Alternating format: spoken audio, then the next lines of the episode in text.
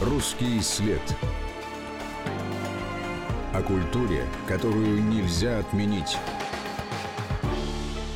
Здравствуйте, это Валерия Лабузная и программа «Русский след», в которой мы говорим о российских культурных феноменах, ставших общемировым достоянием.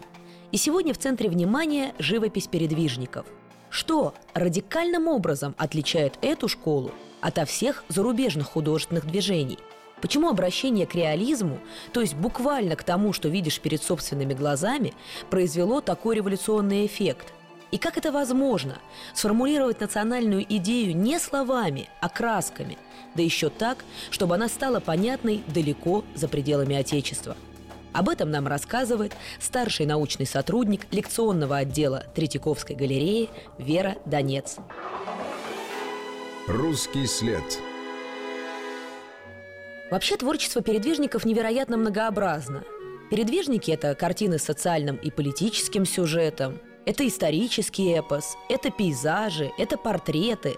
Вот что нужно знать о передвижниках, об их мировоззрении и художественном методе, чтобы понять, как, на первый взгляд, столь непохожие работы вошли в один образный ряд и составили единое движение. Это прежде всего был шаг, э, ну, во всех смыслах, и буквально – ну, эмоциональный, философский, это был шаг из академии. То есть от догмы, пусть идеальный, пусть э, рафинированный, да, пусть такой выученный, художественный, профессиональный, но от догмы нужно было уйти даже не просто в свободу, а в правду. И вот это служение правде, когда открытым текстом говорилось о человеке как о человеке, о том, что человека терзает, о том, к чему человек стремится, о том, как человек, сливаясь с судьбами своего Отечества, он фактически тоже несет на себе частицу вот этой ответственности да, за историческое бытие. И вот это вот все, но я бы сказала, такая важнейшая основа передвижничества.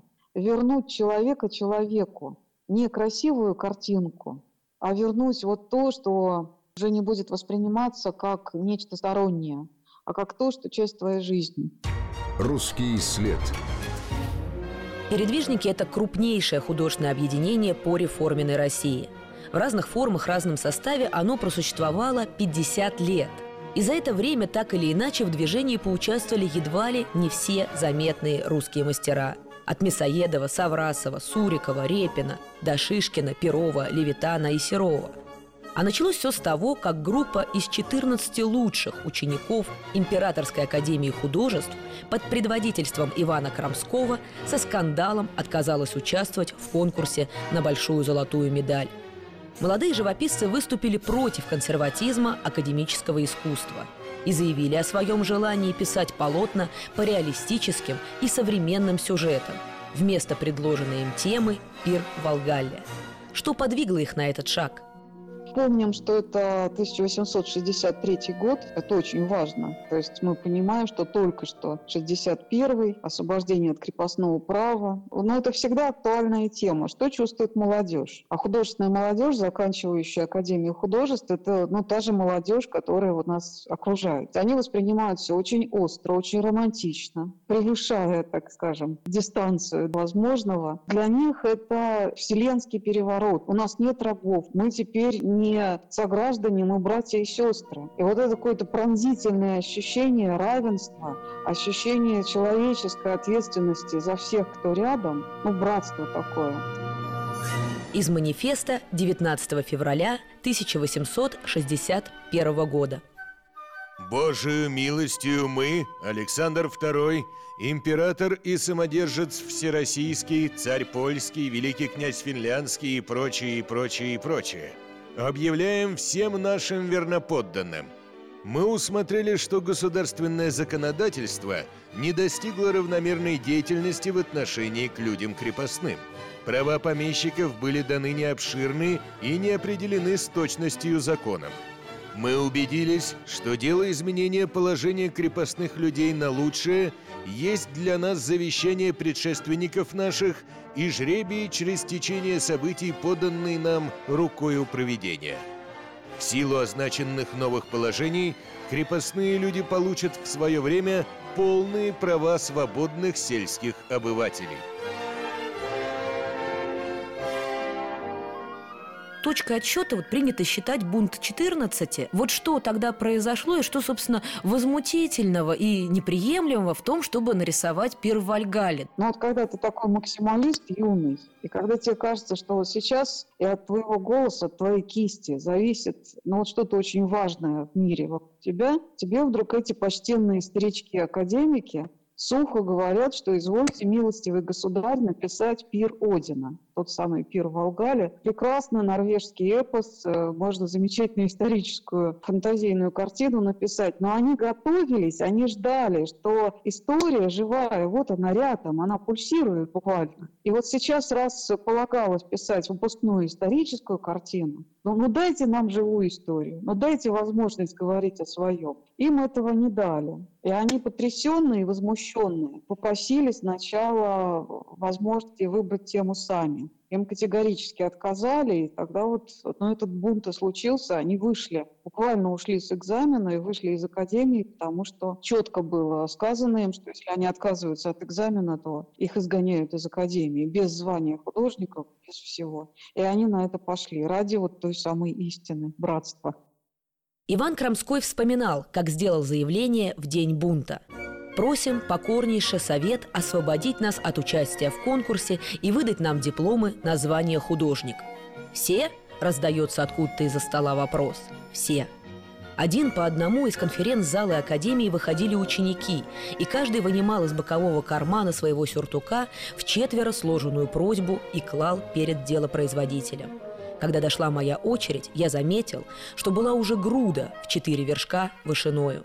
Когда все прошения были поданы, мы вышли из правления, затем из стен Академии, и я почувствовал себя, наконец, на этой страшной свободе, к которой мы все так жадно стремились.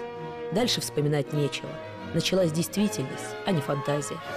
Кстати, не случайно, что романтическая молодежь, она и у нас, и в Европе, она очень часто прибегала к употреблению да, вот этого слова «братство». Это и немцы, назарейцы, и в Англии братство при Рафаэли. У нас тоже своеобразное братство. Когда они выйдут из академии, за ними захлопнется дверь. Они не просто не расстанутся, они останутся вместе. И они назовут себя сначала артелью, трудовое тоже вот братство, сотрудничество, когда локоть к локтю, и каждый полагается на другого, зависят друг от друга. А потом они свою артель переименовали в товарищество передвижных художественных выставок создает «Артель». Это первая в России независимая творческая организация. Расскажите, как это было устроено с точки зрения художественного проекта и с точки зрения коммерческого проекта, может быть, бизнес-модели даже. Ну, бизнес-модель, но я бы тоже сказала, что тоже на очень каких-то романтических началах. Ну вот это вот первое, не расставаться. То, что поодиночке, ну, все растерялись бы, рассеялись. Снимают огромное помещение, квартиру. Живут вот именно что артелью, у многих семьи. То есть в складчину вместе собирают свой бюджет, организуют питание, помогают друг другу. Очень нужное тогда, очень вовремя принятое решение. Они не просто живут вместе, они вместе работают, спорят, обсуждают. Если кому-то удается продать картину, а мы мы понимаем, что когда изгнана верхушка да, из академии, это полицейский надзор, это невозможность официально выставиться, это отсутствие заказов. И вот если кто-то может продать свою работу, выручку делит на всех. Это возможность выжить в заданных обстоятельствах.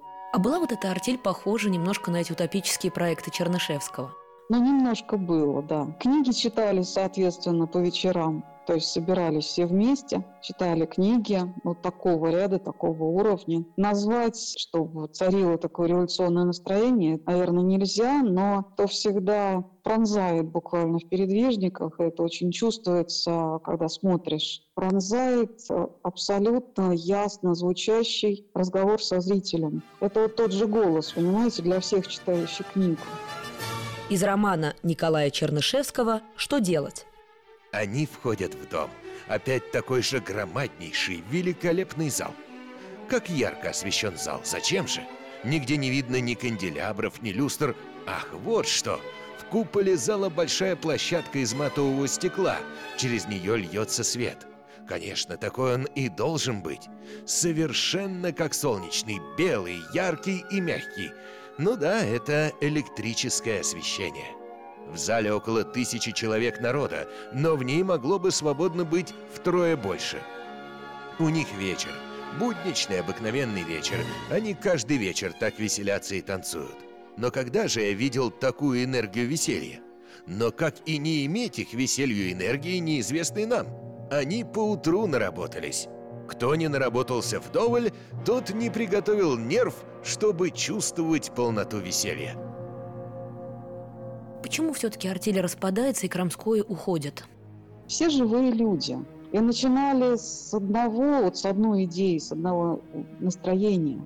А потом каждый идет своими путями, кто-то успешнее, кто-то не так успешно, кто-то устает и разочаровывается. Кто-то, как Константин Маковский, мы сейчас его знаем как блестящего такого аристократического салонного художника. «Дети, бегущие от грозы», портрет каких-нибудь боярышень с чаем. Очень нарядная, ласковая, красивая живопись. Так вот, он один из 14, один из тех бунтовщиков. Он не предавал, но он пошел по своей логике, по своему пути. Совершенно замечательно выстроил свою карьеру был богат, знаменит, успешен. Когда Крамской начинает писать портреты членов царской семьи, когда он пишет даже тоже неизвестную, к нему страшные претензии его собратьев, а ведь он, его так и называли, душа передвижников. Он был главой, он был сердцем. А считалось, что раз вот ты чуть-чуть отступил в сторону, и у тебя там уже красивая одежда, томные глаза и там драгоценные какие-нибудь украшения, да, все, ты, ты предатель. Этого нельзя.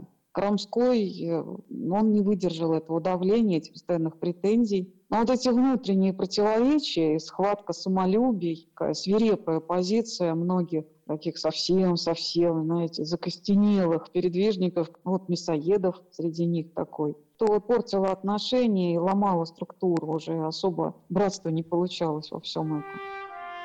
И тем не менее структура пересобирается, образуется товарищество передвижных выставок. И первая выставка 1871 год, сразу представлены и грачи прилетели Саврасова, и Петр I допрашивает царевича Алексея Ге. Какая была реакция современников и прозвучало ли это за рубежом? Это было потрясение, конечно, потому что, с одной стороны, сенсация в том, что э, вне государственной, э, так сказать, программы, да, вне помощи сами что-то организовали. Но это достаточно сложно все было. И тоже с, с придирчивостью, и с ожиданием, и с надеждой на все это смотрели. А там первокласснейшие работы. Но вы представляете, вот уровень первой выставки, когда там шедевр Саврасова, ведь грачи – это не просто чудесное изображение, очень, кстати, узнаваемое изображение ранней русской весны. Это про то, в чем мы чувствуем красоту, это в какой-то степени русская идея, когда нам не обязательно демонстрировать яркие цветы и весеннее небо. И мы способны в самом духе надежды, вот в этом детском скрике, да, вот представить, что дети возвращаются, бегут домой и кричат там «Мама, мама, грачи прилетели!» То есть началось. Оно еще все зыбкое, хмурое, влажное, холодное. А грачи прилетели, справились, дожили. Какая-то своеобразная Пасха, когда вот мертво и серо, и неуютно, и непонятно вообще, чему радоваться. А мы радуемся этому нежному весеннему размыву на небе, этому подтаявшему грязному снегу. И как-то у Саврасова даже получилось этот сладковатый весенний воздух. Это удивительно.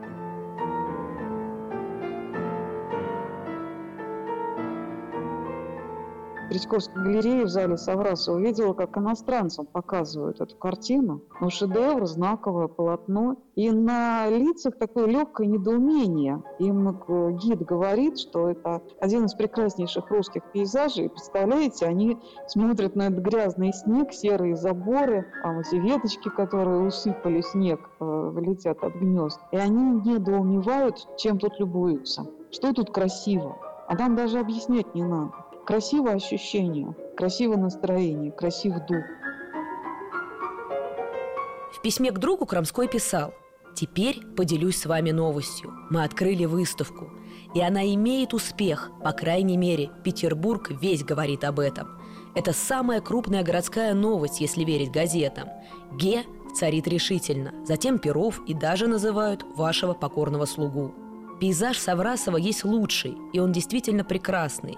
Хотя тут же и Боголюбов, и барон Клод, и Шишкин. Но это все деревья, вода и даже воздух. А душа? Душа есть только в грачах. Русский след.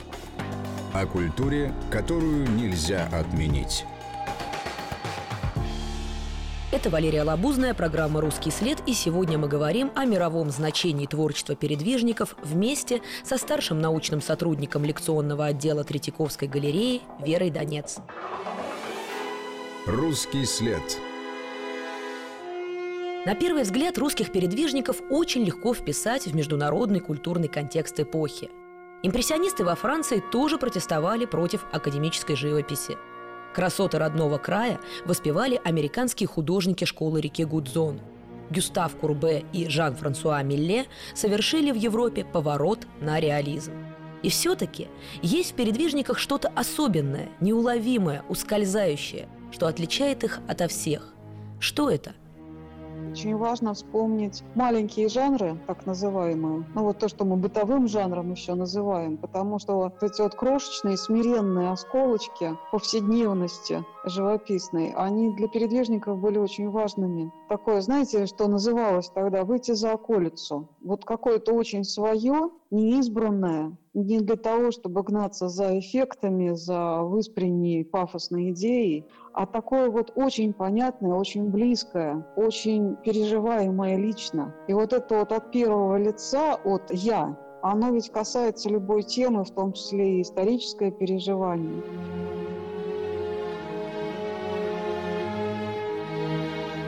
Же Сурикова говорили про большие картины. Там точка зрения всегда, но это такое важное понятие в живописи, ощущение зрителя, который находится где-то в каком-то месте в картине. Он может быть вовне, он может смотреть э, ну, с такой незримой дистанции. А у Сурикова и у передвижников вообще зритель всегда там. Он всегда ну, почти касается локтем. Он слышит голоса и чувствует дыхание. И это пронзало публику абсолютно. Вот это вот ощущение прикосновения и того, что ты свидетель, ты переживаешь, ты видишь, и от тебя тоже что-то зависит. Мимо передвижников невозможно пройти вот только на уровне, о, как хорошо вот живописное то, какое пятно, да, вот как он показал этот эффект. Это невозможно, потому что передвижник – это еще очень важная внутренняя программа, такой разговор. Кстати, претензии к ним и у нас, и за границей. Это такое, знаете, вот почти презрительно. Но это не живопись, это литература. Это не правда. Я еще раз напомню о прекрасной академической выучке. Это очень большая живопись на самом деле. Но это всегда внутренняя программа. Да, она говорит. Да, она заставляет вступать с собой в диалог. Да, она заставляет зрителя мучиться и размышлять. Но это было их идеей, это было их программой. Но тоже можно это назвать утопизмом выделяет их и делает непохожими на кого-либо другого. Для передвижников крайне важна была задача просвещения. Собственно, сама идея передвижных выставок, то есть мобильных и устраивавшихся параллельно в разных городах, и дала название этому товариществу. Вот как это было отражено в уставе организации. Товарищество имеет целью устройство во всех городах империи передвижных художественных выставок – в видах доставления жителям провинций возможности знакомиться с русским искусством, развитие любви к искусству в обществе и облегчение для художников сбыта их произведений. Идеи народничества. Какое они значение имели для этих художников? Если считать, что передвижники просто вот выражали идеи народничества, это очень большое упрощение. У того же Репина не ждали Репин хитрый, он такой немножко провокатор. Он нас опять ставит в эту комнату, и вместо дежурного, вот он бедный, несчастный, сильно каторжный, от него отвыкли, его даже перестали ждать, заходит человек растерянный и даже жалкий, человек, который, ну, скажем, сделал выбор между своими близкими, семьей, чувствами семьи и вот своими какими-то социальными идеями, планами и прочим. И вот этот выбор между, скажем, идеей и человеческим, он передвижникам очень близок. Они смотрят на примеры народников, народнических идей. Они смотрят глазами ну, того же человека, который почти случайно проходил, остановился, смотрит и делает свои выводы. То есть нет однозначного, вот это хорошее, это плохое плохой. А есть вот это сложнейшее живое ну, тело жизни, да, вот плоть жизни, которую так просто не разнимешь. Там Репин еще, почему я говорю хитрый, он заставляет зрителя думать и не дает ответов. На стене в комнате видны там картины, репродукции, фотографии, там и библейский сюжет, и фотографии очень известная Александра II, убиенного террористом, на смертном одре. То есть, понимаете, все сразу. И верноподданничество вроде бы. И вот это вот христианское переживание, да, и веры, и жертвы, и смирения. И там еще герои социальных дум, это очень часто у передвижников, там Тарас Шевченко, там Белинский, Чернышевский. Вот эти ссылки есть, но это не про то, что вот это главное, а про то, что думай, думать. Часто сравнивают протест э, передвижников с протестом импрессионистов. Вот можно ли сказать, что у французов был больше протест и бунт именно в сфере художественного и эстетического, тогда как у русских художников он был именно идейным? Бунт у импрессионистов заключался в том, что они пытались найти свои пути, а не идейные, а технические. Они начинали говорить новым языком живописи. И они отстаивали свое право на это на первой выставке в Париже. Они слушали чудовищные совершенно оскорбления, кричали критики, что они просто выдавливают краску из тюбиков, показывают э, грязные куски обоев и прочего-прочего. Ну, то есть э, говорили о специфике их живописи как о какой-то фальсификации искусства. Передвижников в этом никто не упрекал, у них была школа, но их упрекали в темах. Они должны были говорить о красивом и высоком, а у них эти нищие дети в лохмотьях. Ну, у Перова, помните, тройка вот это вот чудовищное с точки зрения критики официальной выставление такого сирого, убогого, несчастного, грязного прямо к лицу зрителя. А это ведь и была задача. Не давать нам возможность любоваться закатами и цветами, а думать о той правде мучительной, которая составляет, собственно, полотно нашей жизни. В общем-то, разница колоссальная в подходах.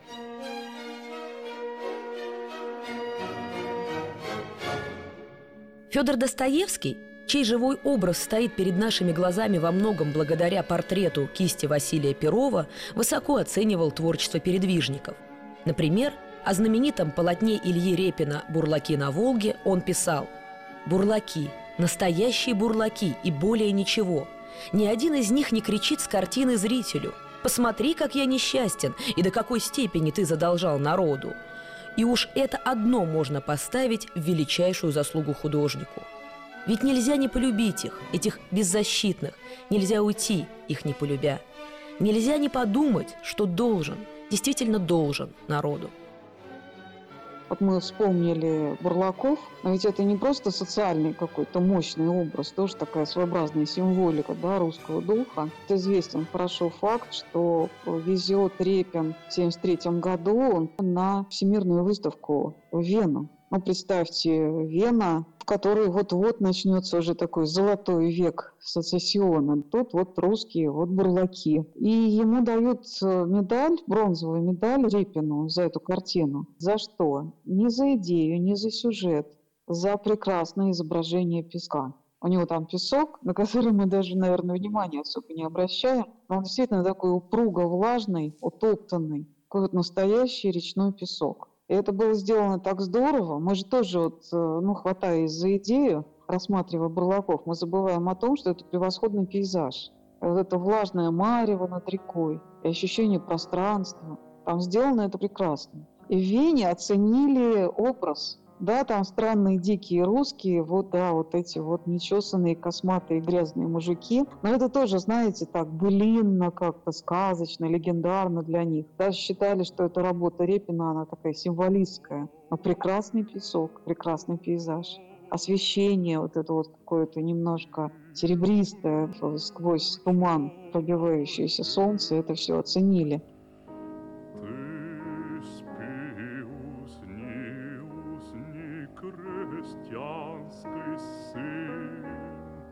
По словам немецкого историка искусства Норберта Вольфа, картина «Бурлаки на Волге» произвела сенсацию в международном художественном сообществе, потому что ее автор монументализировал жанровую сцену, низшую в академической классификации. Отношение было именно такое. Прекрасно осознавали великолепный художественный уровень, немножко ежились от тем, от величины запрограммированной идеи. Но ведь никогда не говорили, что это плохо. Это часто было не очень близко, но всегда отдавали должное мастерству художников. Русский след. О культуре, которую нельзя отменить.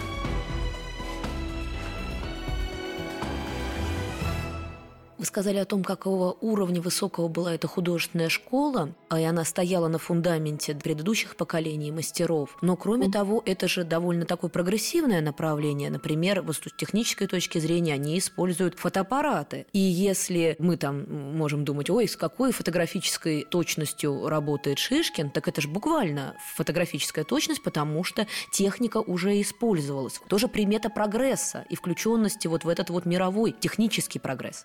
Это очень опасно упоминать Шишкина рядом с фотоаппаратом, потому что все так и будут думать, что что-то там он такое намудрил. И ну вообще аппаратура, техническое начало, оно появляется в развитии его искусства, и скорее это было такое технологическое любопытство. Они очень любили познание. Для них мало было говорить вот так вот честно, исповедально. Им нужно было, э, словно бы опираться. Нужна была какая-то база. Для кого-то историческая, документальная или литературная, философская, а для кого-то вот именно научная. Э, хорошо известен факт, что Архип Иванович Куинджи ходил на лекции в Петербургский университет. Он живо интересовался науками, в том числе химией. Потом ему прилетело обвинение в том, что он дружит с Менделеевым, играет с ним в шахматы, значит, что-то там хитрит со своими красками, поэтому у него такие эффекты. Ничего этого не было, это было просто ну, вот то чувство всеобъятности мира, которое надо исследовать, изучить, познать и как-то опираться на него. Говорить не о чем-то частном, что вот так вот растворится, как небольшой эпизод, а говорить о великом в малом. Ну, вот такой замах почти философский.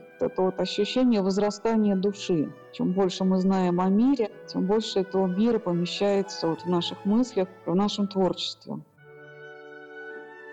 Та же Европа, у них уже был Курбе, у них уже был Миле, которые тоже крестьяне, селяне, критический реализм. В принципе, это направление было представлено. Почему не оценивали эту перекличку? Во-первых, воспринимали таких художников, как Курбе и Миле, скорее как э, хулиганов. То есть это не было широким явлением. Там на одной выставке рядом могли висеть картины вот того же Миле, такое вот человеческое сиротство да, на суровой земле и какой-нибудь совершенно салонный, такой нарядный пасторальный образ крестьян. И вот эти голоса терялись, они не были массовыми. Яркие вспышки, но индивидуальные. А передвижники, они вышли строем. Они оказались такой идеей, массой. Но это был слаженный хор. Это было какое-то вот непривычное совершенно для них явление. И вы знаете, я бы еще вспомнила, э, тоже часто сравнивают с этим, в Европе в 40-е годы 19 века появилось такое любопытное явление, как бидермайер. Но, с одной стороны, это воспринимается как такое комнатное мещанское, да, с салфеточками, шкафчиками, посудой и мелкими бытовыми сюжетами. А с другой стороны, просто надо вспомнить, что в Европе, в Австрии и Германии бидермайер появляется после жесточайших социальных потрясений. Эпопею наполеоновскую вспомним, и народ, они как будто истерзанные уже вот этими испытаниями. Но это как у замерзшего путника. Скорее, скорее домой к теплому очагу. И сидеть тихо, и отдышаться, и пожить для себя, и читать книжки детям. Это ведь очень глубокая тоже идея. Но Бидермайер в Европе воспринимали как милые анекдоты. А у нас эти маленькие бытовые сюжеты у передвижников, те же комнатные сцены, начиная с Федотовок, вдруг понимаешь со всей отчетливостью, что это вот тот нерв человеческой жизни, от которого не отвернуться и просто так не ухмыльнуться. И Федотов не анекдот, и передвижники тем более. И неуютно, и холодно внутри. И начинаешь себя спрашивать, а я-то сам вот в этой ситуации, как бы, что бы. Снова это почти литературная программа. Бидермайер так не смотрели. А передвижников так начинают смотреть. Кстати говоря, и многие в Европе. Русский след. Когда в 1893 году проводится реформа Академии художеств, и Александр III дает распоряжение переменить все и позвать передвижников, вот как вам кажется, это триумф и победа этого движения или все-таки тот случай, когда убивший дракона сам становится драконом? Какой суровый вопрос. Они очень боялись стать драконами, мне кажется, все. Ну, во-первых, никакая идея, возникшая в свое время на своем месте, она не живет э, ну, так слишком долго. Поэтому они уходили в академию, конечно, совершенно счастливые от того, что то, что они знают, то, что умеют, это теперь может э, кому-то помочь. Это, этим можно с кем-то поделиться. Раньше это казалось совершенно немыслимым. Реформа Академии тоже по-своему революция. И девушек начинают потихоньку принимать, да, это было тоже немыслимо. Дело-то в том, что они становились взрослее, они разошлись в стороны. Это неизбежный же процесс. Они становились все-таки яркими индивидуальностями. Они совершенно прекрасно в академии адаптировались в этой роли преподавателей. Репин был совершенно гениальный преподаватель, вот, при том, что он великолепный художник. То есть он воспитал для нас э, наш Серебряный век. Сомов, Билибин, Остроумова, Лебедева, Кустодиев.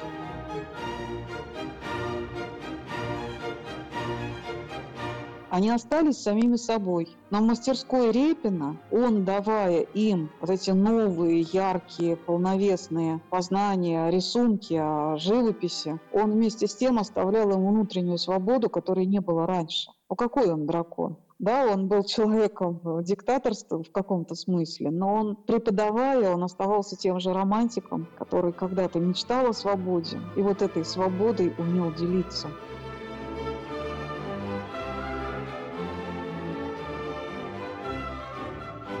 Когда и при каких обстоятельствах все-таки это стало мировым художественным феноменом?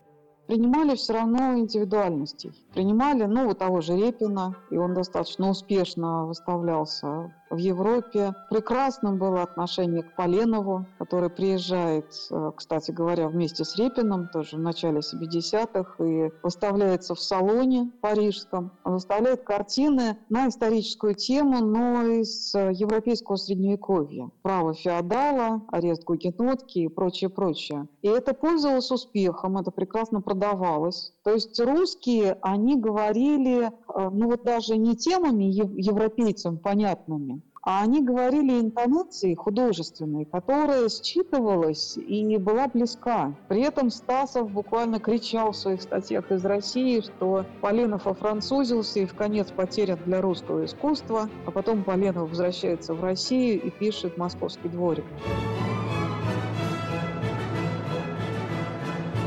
Вернувшись из поездки, Поленов сделал решающее для своей карьеры заявление.